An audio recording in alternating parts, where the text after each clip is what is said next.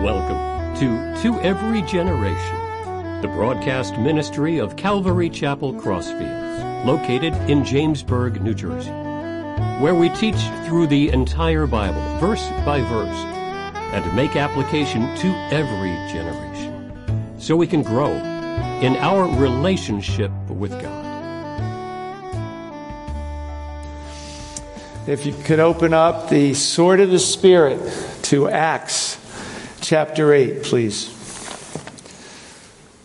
Acts chapter 8. If you've been with us um, in the last uh, few books of Acts, especially starting with chapter 6, we've seen the persecution coming into the church.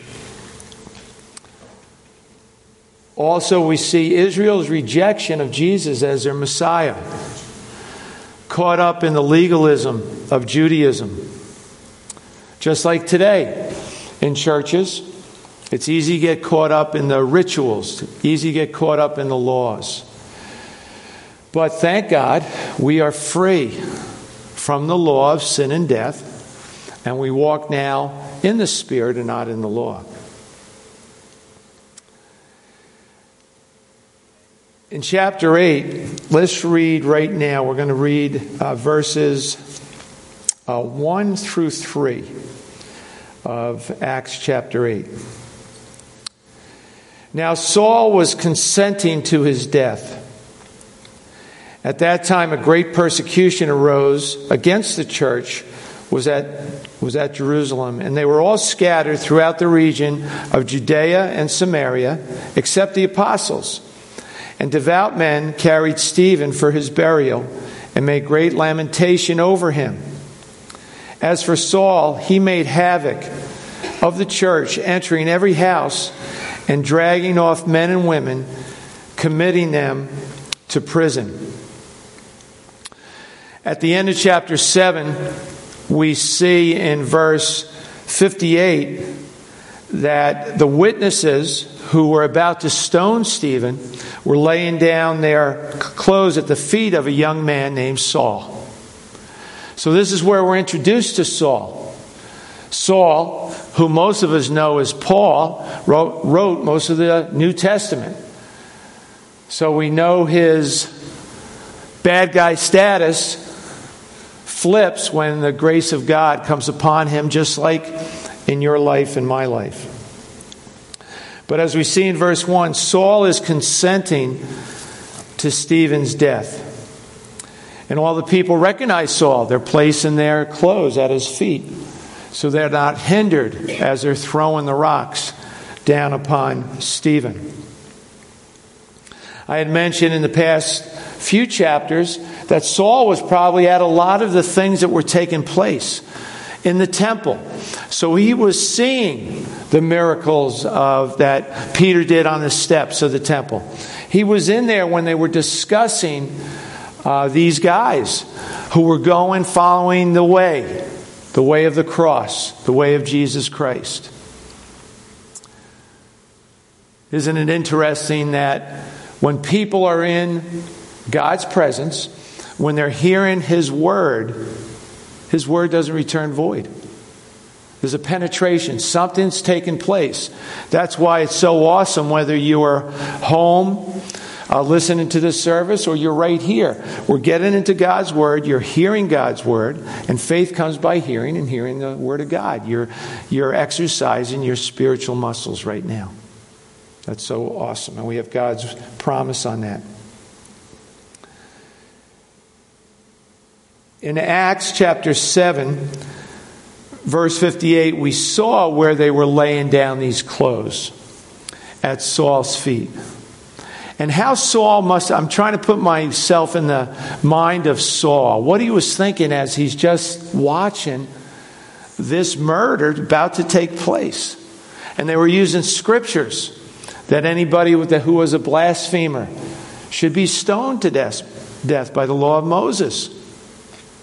Isn't it interesting how sometimes people use things that are in the scripture to back up things that maybe God doesn't even approve? They take it out of context. They forgot about all the other things that pointed that Jesus was the Messiah. He was the anointed one. The scriptures that they were supposed to be learned men of, they just had blind eyes to see that the person they crucified just a month or two earlier was God Himself. As we continue, at that time a great persecution arose against the church which was at Jerusalem. Now, this basically sparked the persecution. Jesus, of course, okay, who everything was centered around, had already gone to the cross. He was buried. He rose. He was on the earth for 40 days. Then he was ascended up into heaven. Bible says that over 500 people saw him. So there were witnesses. People saw him. People ate with him. People touched him. But now, as we know, as time goes on, people sometimes soon forget. Well, one of the things that Stephen sparked the persecution of the church.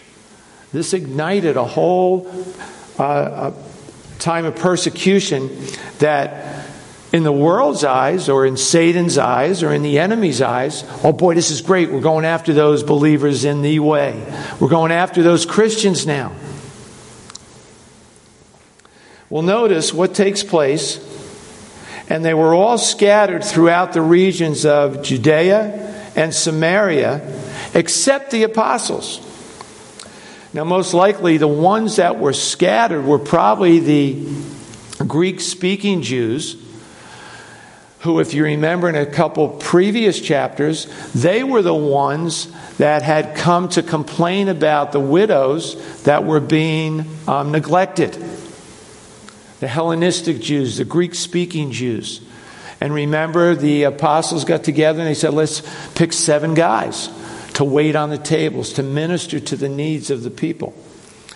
Well, there's a good thing, there's a good chance that when this persecution came, these Greek speaking Jews who were from different parts of Israel went back. They were scattered out. And Stephen was one of those Grecian Jews.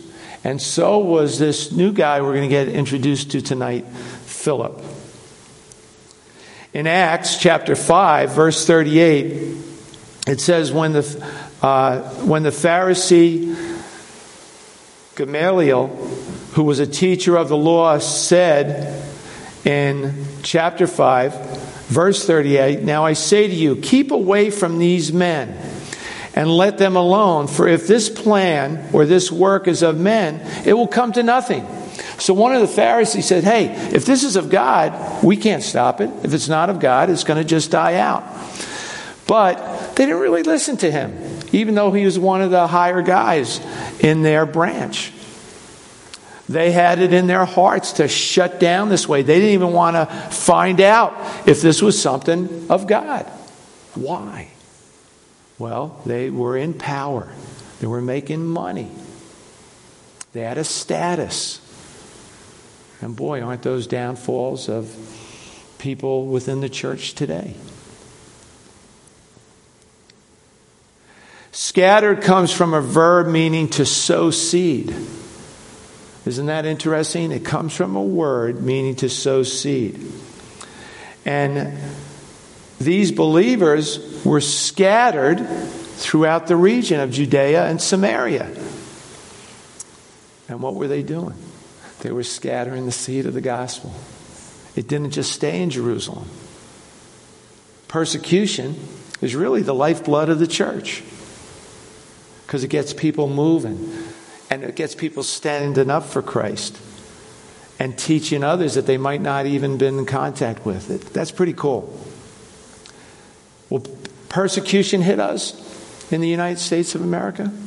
You know, we've seen it, right, during the COVID shutdowns with some of the churches, um, especially out on the West Coast, that were being fined. Down in Florida, people were being arrested. Our brothers and sisters in Canada are still having a hard time, even in their house churches, you know, being arrested. So we are seeing it. Will it come down here? We don't know. But if it does, Boy, what a great way to keep getting God's word out. What Satan means for evil, God means for good. Satan can't win. God will always do something great out of it. Verse 8. But you shall, or I'm sorry, in Acts chapter 1, verse 8, it says, You shall receive power when the Holy Spirit has come upon you, and you shall be witnesses to me in Jerusalem and in all Judea and Samaria and to the end of the earth.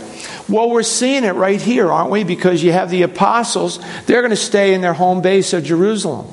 And then you're going to have, through persecution, some of the other people going back out to Samaria and Judea. So, just in a few chapters, that what I just read to you is Acts chapter 1, we are seeing this come into fulfillment what God has said was going to happen. And we can look now in history now. Look here in, in uh, Jamesburg. There's a Bible believing church who praises and raises up Jesus Christ. And we know he changes our hearts forever. Regardless, I love that song. The part that hit me tonight was no matter what state you and I are in, God is working. He's faithful, He never gives up. That is so awesome of our God. In Matthew chapter 10, verse 16, it says, Behold, I send you out as sheep in the midst of wolves. Therefore, be wise as serpents and harmless as doves. But beware of men, for they will be brought before gov- you'll be brought before governors and kings for my sake, as a testimony to them and to the Gentiles. But when they deliver you up, do not worry about how or what you should speak, for it will be given to you in that hour what you should speak. For it is not you who speak but the Spirit of your Father who speaks in you. Continuing in that verse, Matthew uh, 10, verse 21. Now, brother will deliver up brother to death, and a father his child, and children will rise up against parents and cause them to be put to death. And you will be hated by all for my name's sake, but he who endures to the end will be saved. When they persecute you in this city, flee to another. For assuredly I say to you, you will not have gone through the cities of Israel before the Son of Man comes. A disciple is not above his teacher, nor a servant above his master. It is enough for a disciple that he be like his teacher, and a servant like his master. If they have called the master of the house Beelzebub, how much more will they call those of his household? Therefore, do not fear them, for there is nothing covered that will not be revealed, and hidden that will be, not be made known. So Jesus, those are Jesus where all that is taking place, and he's got it covered. Remember, he groomed these guys for such a time that they were going through. Just like he grooms you and me for the times that are coming that we don't even know. That time coming could be later tonight. That could be tomorrow morning in your interaction with other people. God is always preparing us to bless others through his Holy Spirit in us. And remember in the book of Acts, it says the Acts of the Apostles, but it's also called, could be called, the Acts of the Holy Spirit. We just see the movement of God's Holy Spirit throughout this book of Acts. Now we see in verse 2 that devout men carried Stephen to his burial and made lamentation over him. He was a young guy. They loved him. They knew he had so much potential for the Lord throughout his, the rest of his life, but the Lord was calling him home. So much so that he was standing at the right hand of the Father, probably smiling with his arms open, saying, Come on up, Steve, as they were bombarding him with rocks.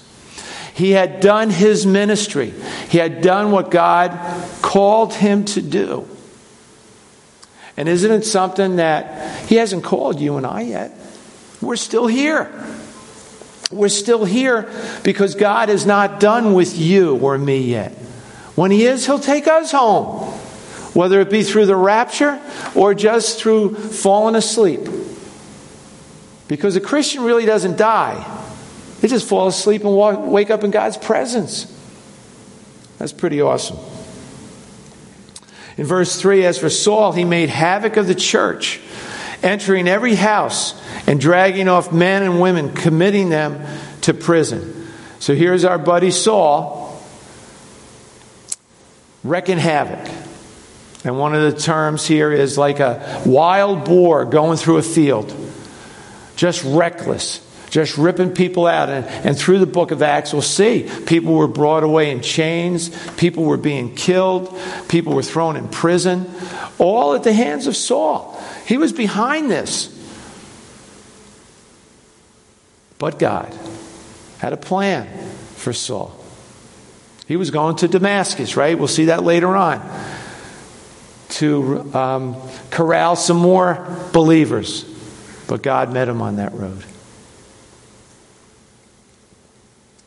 Verse 4 Therefore, those who were scattered went everywhere preaching the word. Then Philip went down to the city of Samaria and preached Christ to them. And the multitudes with one accord heeded the things spoken by Philip, hearing and seeing the miracles which he did. For unclean spirits, crying with a loud voice, came out of many who were possessed, and many who were paralyzed and lamed were healed. And there was great joy in the city. In Acts chapter 6, verses 3 and 5, we see this we're introduced to this man named Philip. He was one of those seven men of good reputation, full of the Holy Spirit and wisdom, that were chosen to wait on tables. Little did um, Stephen or Philip know at that time what was going to take place a short while after. Stephen was going to go to be with the Lord. Philip was going to go on to another part of ministry he didn't even know. You never know when your heart is open to the Lord where He's going to put you, where He's going to send you. But you can bet when He's in it, it's going to be awesome. When you follow the lead of His precious Holy Spirit. You and I all have a ministry. Some of you might be finding your way, you know, wading through the water, just saying, Well, Lord, where do you where would you have me? And boy, that's a great place to start. Just with that question, Lord, where do you want me? It could be anything. Could be anything.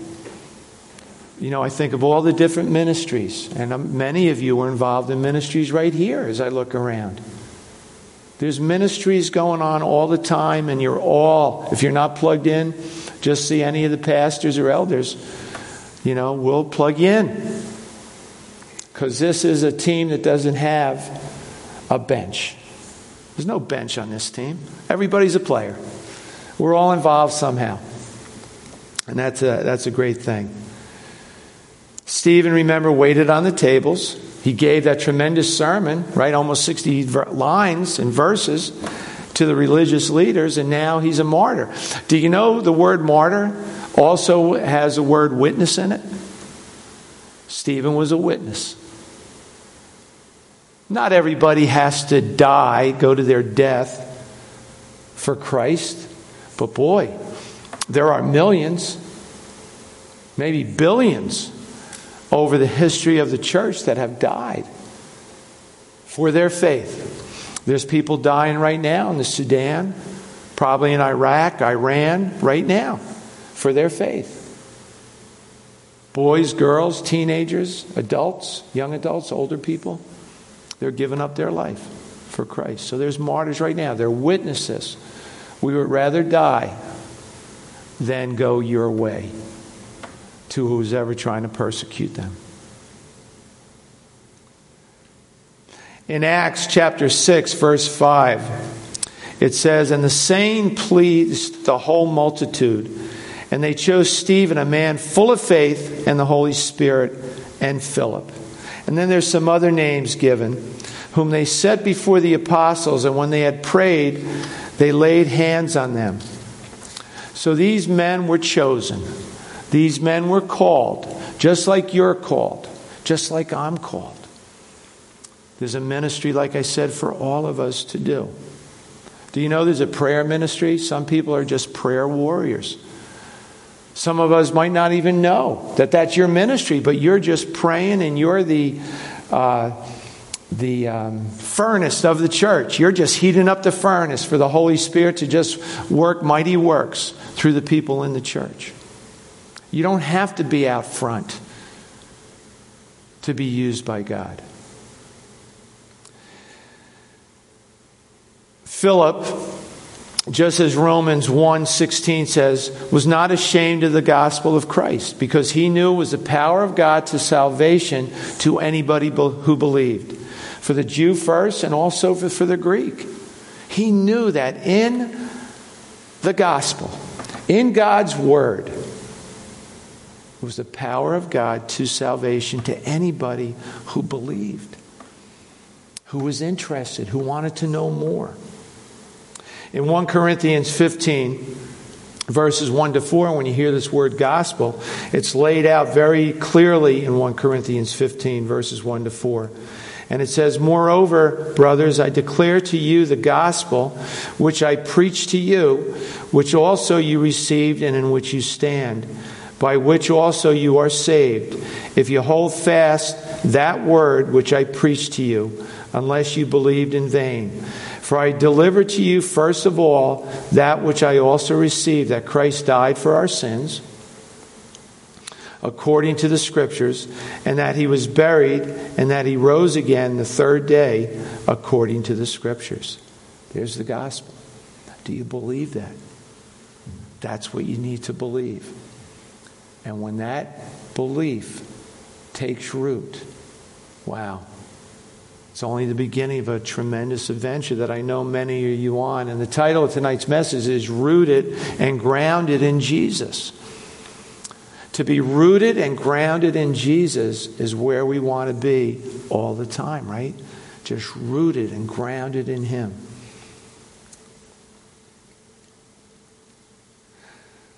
Another great scripture along with what's going on with Philip is Acts 3:16.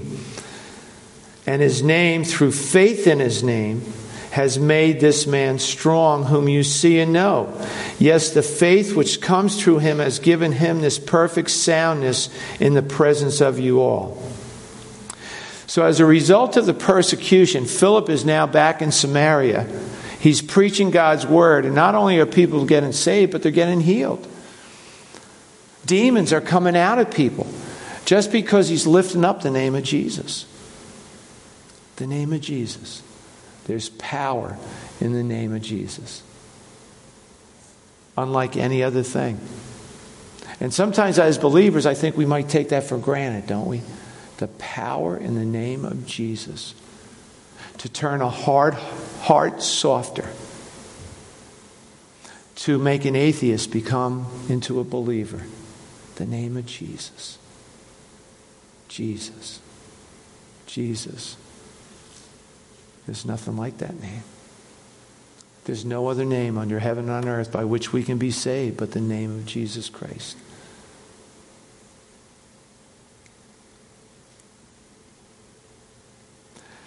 Down to verse 9 in chapter 8.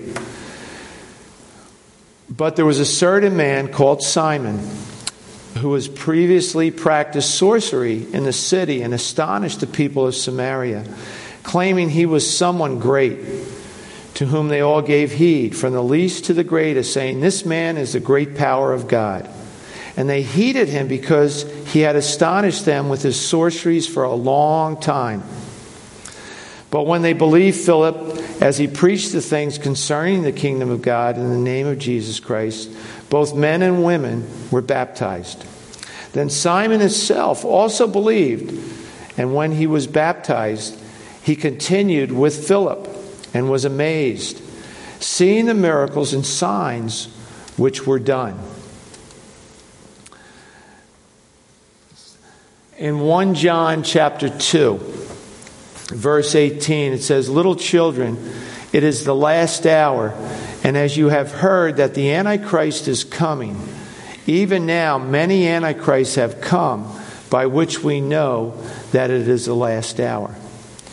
Notice in the verses that I just read, verses 9 through 13, there's a following of this guy who was a sorcerer. He was doing magical things. He was, he was practicing the magic arts, and people were attracted to him.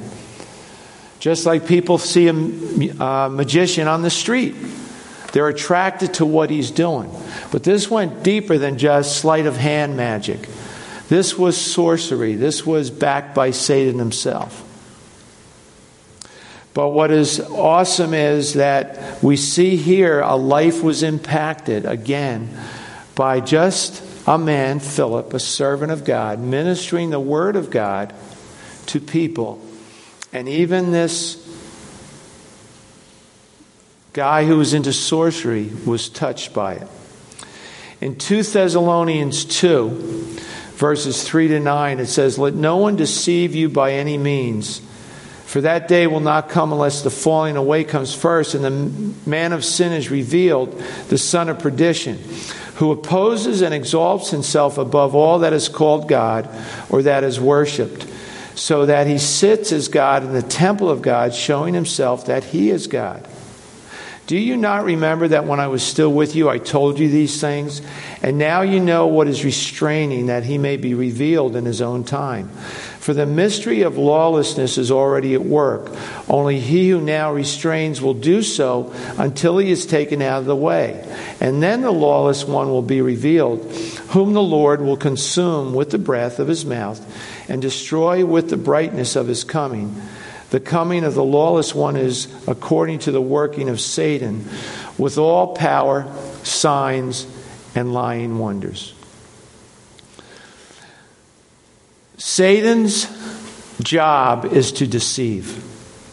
He will use anyone who is open to him or who turns their back on God to deceive others. Because we all have a spiritual need in our lives.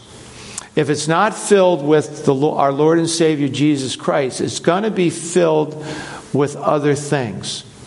And in the case of Simon the sorcerer, it was filled with things that weren't of God.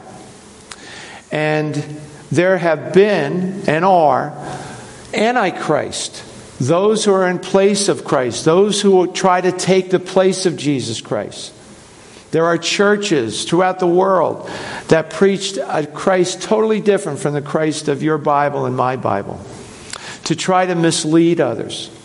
In this case, Simon was doing all these magical things not pointing people to the Jesus who had just died and rose and ascended into heaven. But we see here that some of the things we're going to look at that he was really was just elevating himself. In Matthew 24, verses 23 to 27, it says, Then if anyone says to you, Look, here's the Christ, or there, don't believe it. For false Christs and false prophets will rise and show great signs and wonders to deceive, if possible, even the elect. See, I've told you beforehand.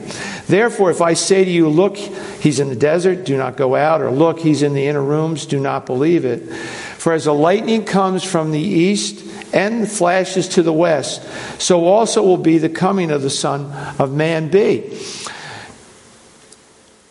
There's going to be a deception in this world by lying signs and wonders that people will be deceived.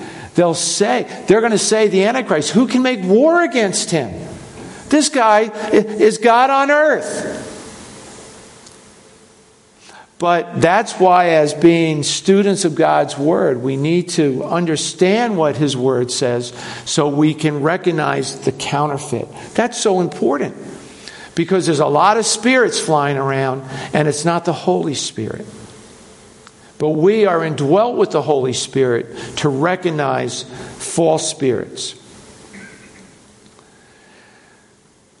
When a person comes to Jesus and accepts Christ, confesses their sins, turns and asks for forgiveness, repents, just turns and walks away from their lifestyle, there's going to be evidence in that person's life that they're a changed person, that they're a new creature in Christ.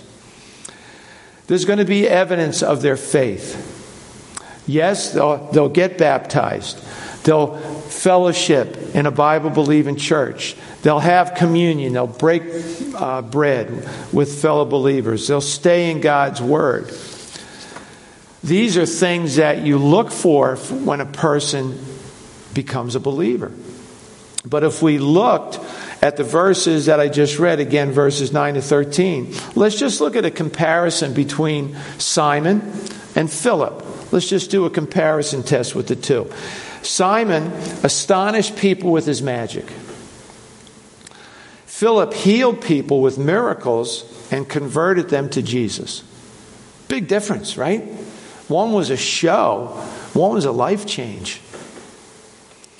Simon works through demonic power, Philip was working through divine power. The Holy Spirit in him. Simon preached Jesus and pointed to himself, uh, to Jesus, where Philip preached. I'm sorry, let's do that again. Simon claimed greatness and pointed to himself. Peter preached Jesus and pointed people to Jesus. Simon accepted glory of men. Philip gave Jesus the glory. Simon was baptized and followed Philip. Philip baptized others and followed Jesus. It's important that all of us never follow a man or a woman or any special teacher, but we follow Jesus Christ we see God at work at the person. Um, Pastor Joe and myself, almost 20 years ago, saw a church of maybe, I don't even know, was it 100, Pastor Joe, maybe 150, something like that? Almost empty out because the church was following a man. They weren't following the God of that man. So it's easy, right, for us to follow um, the flesh, to follow human beings. We never want to do that. We only always want to lift up Jesus Christ. And now Simon had followers, as we read. They had to make a decision. What's going on with Simon? What's he doing? He's following this guy now. He's believing what this man is saying. So now you have another group. Uh, wonder what they're going to do. What's their decision now going to be? All because a guy believed in what Philip was teaching, which was the gospel. Let's go to verse 14 of Acts chapter 8. Now, when the apostles who were at Jerusalem heard that Samaria had received the word of God, they sent Peter and John to them, who, when they had come down, prayed for them that they might receive the Holy Spirit. So remember, the apostles stayed in Jerusalem. Remember, the core group stayed in Jerusalem while those people who were um, scattered were preaching God's word throughout Judea and Samaria. But the home church sent Peter and John to see if what was going on in these places was legit. That it wasn't a divisive spirit that was happening in here. That they weren't dragging the name of Jesus and adding something to it. 2,000 years later, there's a lot of religions who add a lot of stuff to Jesus. It's Jesus and this, Jesus and that. It's just Jesus. It's nothing else. End of story. Jesus, right there. That's it. So when they went down to Samaria and to check it out, they sent Peter and John, two of the main guys, right? It was Peter and John on the steps that healed, that God used to heal the lame man. It was Peter who gave that big sermon inside or right to, on the outside of the temple there in Solomon's portico. But what's cool that I want to point out is this I love how God works. I think God has a tremendous sense of humor. I think God always does things that in the lives of the people, they'll look back and say, Oh my goodness, that was a God thing because I would have never seen myself in the situation I'm in now. And the one guy I want to zero in for a, in a minute is John. He's the youngest of the apostles. He's the one who outran Peter to the tomb and tells you about it in the book of John. Well, John, with his brother James, were traveling with Jesus in the area of Samaria back when Jesus was, before he was crucified. And the Samaritans didn't want to put up them in a home overnight. And James and John said, Well, Jesus, should we call down fire from heaven to torch these guys? And Jesus reprimanded them. But isn't it something that God now brings John back to Samaria to the people he wanted to make toast to minister to them? And think of, I just now put yourself in John's spot, going to Samaria. So, what's going on in John's heart? Well, I bet he started hugging the Samaritans. I bet he had tears in his eyes. I bet he didn't feel the same way he did because he was a changed person because of the death, the life, death, and resurrection of Jesus Christ and seeing the risen Lord. See, when you see the risen Lord, you can never be the same. When you know He's alive, when you know He's changed your heart and doing a work in you, you never look at others the same again. Just like Stephen, if you here last month. Stephen saw Jesus standing up ready to receive him as he was being stoned. And Saul was watching this, and they believed that they let Stephen out and threw him down off of maybe a 15, 20 foot fall. And if you remember, Stephen, I didn't bring this out last time, but you can read it in 7. Stephen, just from the fall alone, that could kill you. But what does he do? He kneels and he's praying that God forgives the people who tossed him and who are throwing rocks at him. And we talked about that how when you see the wounds and understand what Jesus went through for you and me, it's easy to apply that same grace and mercy to an enemy. And you talk about racial profiling and uh, being politically correct back here. There were prejudices against the Samaritans. You know? They weren't accepted.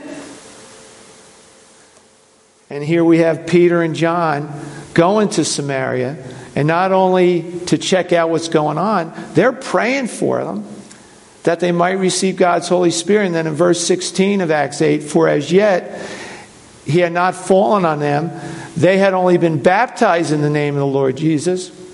Then Peter and John laid their hands on them and they received the Holy Spirit. So the apostolic um, stamp was now in Samaria. But let's go back.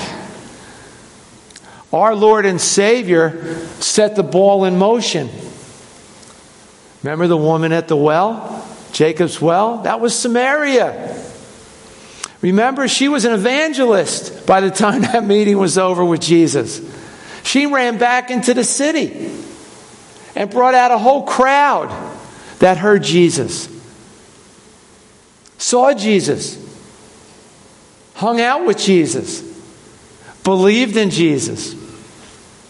And now, these Samaritans are saying, Hey, Uncle Billy, remember we saw Jesus with that woman when she brought us at the well when we were there. That's these guys are following that Jesus. So th- dots are connecting, things are happening. God uses those same spiritual dots, doesn't He, in our life? To connect things that sometimes we don't understand why things are happening. And then we start seeing the Savior's touch, His hand on us as individuals. Isn't that a beautiful thing when that happens? That's, that blows my mind. Please pray uh, for Marie and I. This Friday, we go to that first visit with the doctor who God used to bring Maria back to life. I'm bringing a Bible, I'm bringing a track. I'm saying, You brought my wife back to life. I want you to know the Jesus that we believe in that put you in that situation.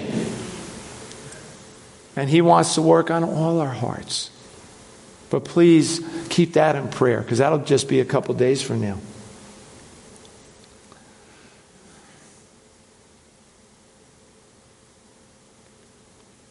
In um, Mark 1 and John 1, John the Baptist said that Jesus will baptize in the Holy Spirit. And in Matthew 3 and Luke 3, he says that Jesus will baptize with the Holy Spirit and in fire. Luke chapter 11, verse 13 says, If you then, being evil, know how to give good gifts to your children, how much more will your heavenly Father give the Holy Spirit to those who ask him? You know, when you and I received Jesus, the Holy Spirit came into our hearts. But there is a baptism of the Holy Spirit that we just have to ask God, Lord, just baptize me in your Holy Spirit. Empower me to be able to live the life that you want me to live. And you know what? Right here in Luke 11 13, how much more will your Heavenly Father give the Holy Spirit to those who ask Him? Just ask Him. There's no formula. We see it throughout the scriptures. Sometimes they laid hands on people, other times it was just a preaching of the word, and the Holy Spirit just came upon them. Verse 18, as we close tonight, and when Simon saw that through the laying on of the apostles' hands the Holy Spirit was given, he offered them money, saying, Give me this power also, that anyone on whom I lay my hands may receive the Holy Spirit.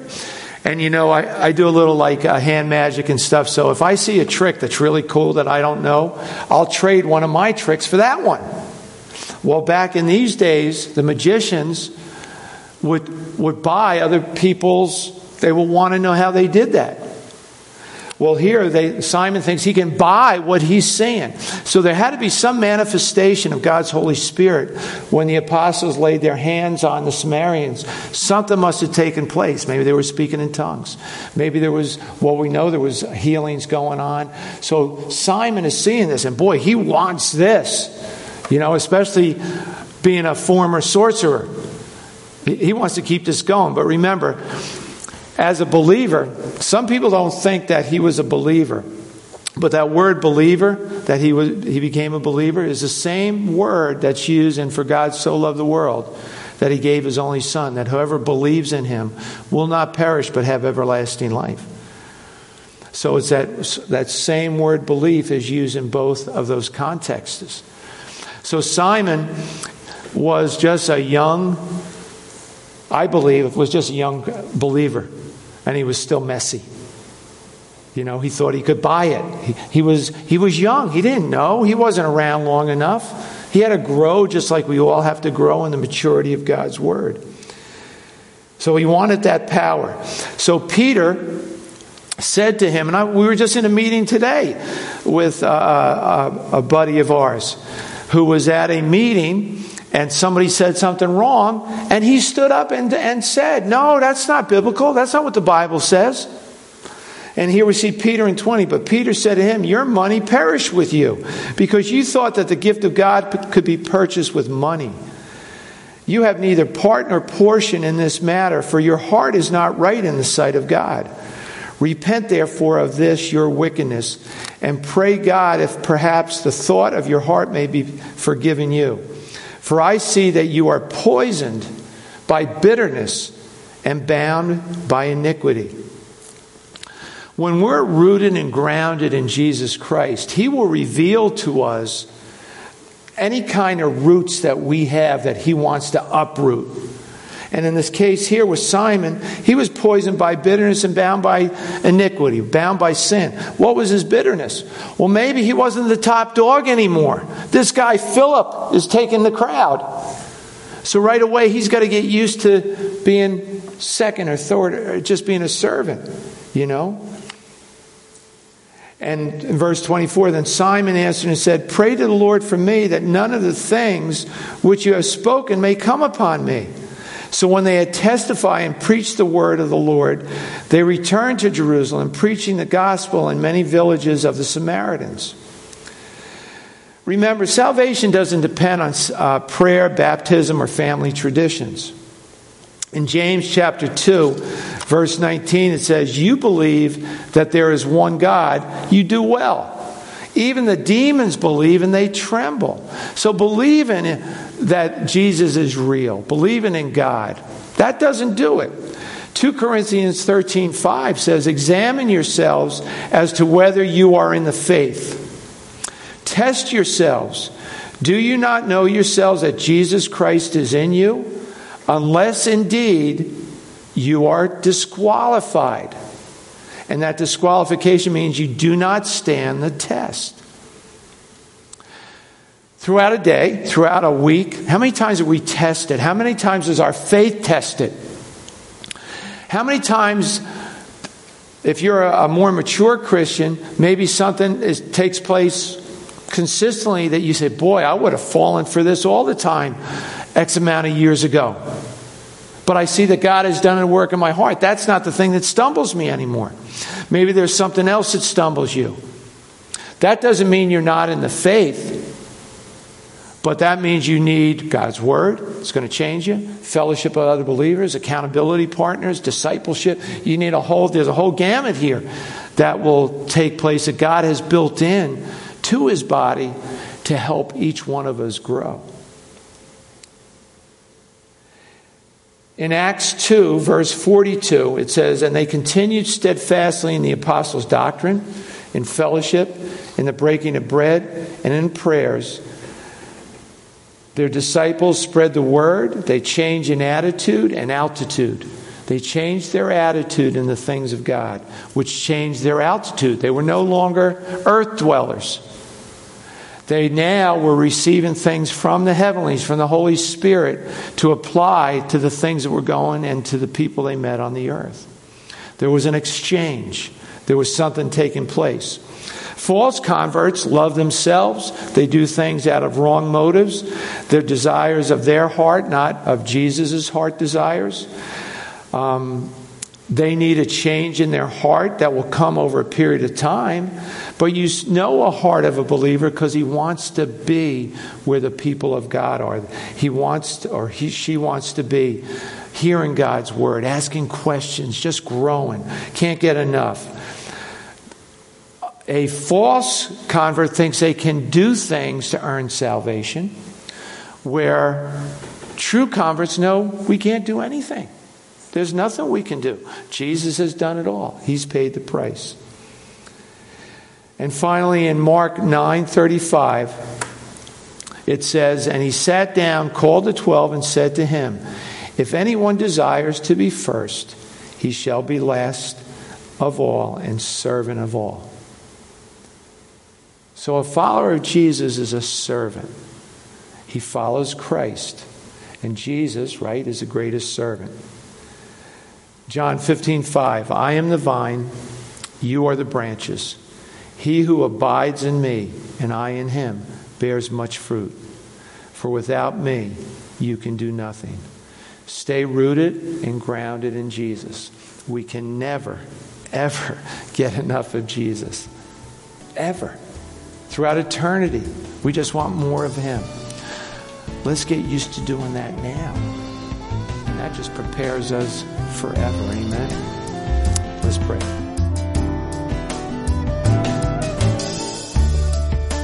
You've been listening to To Every Generation from Calvary Chapel Crossfields. We meet for Bible study Wednesdays at 7 p.m. and Sunday service begins at 10:30 a.m. On Sundays we have children's church for all ages, in addition to infant and nursery care. You can find out more about the ministry here at Calvary Chapel Crossfields by going to www.cccrossfields.org, where you can also watch or listen to previous messages. If you have any questions or have a prayer request, please email us at contact at cccrossfields.org. Thanks for listening, and may God bless.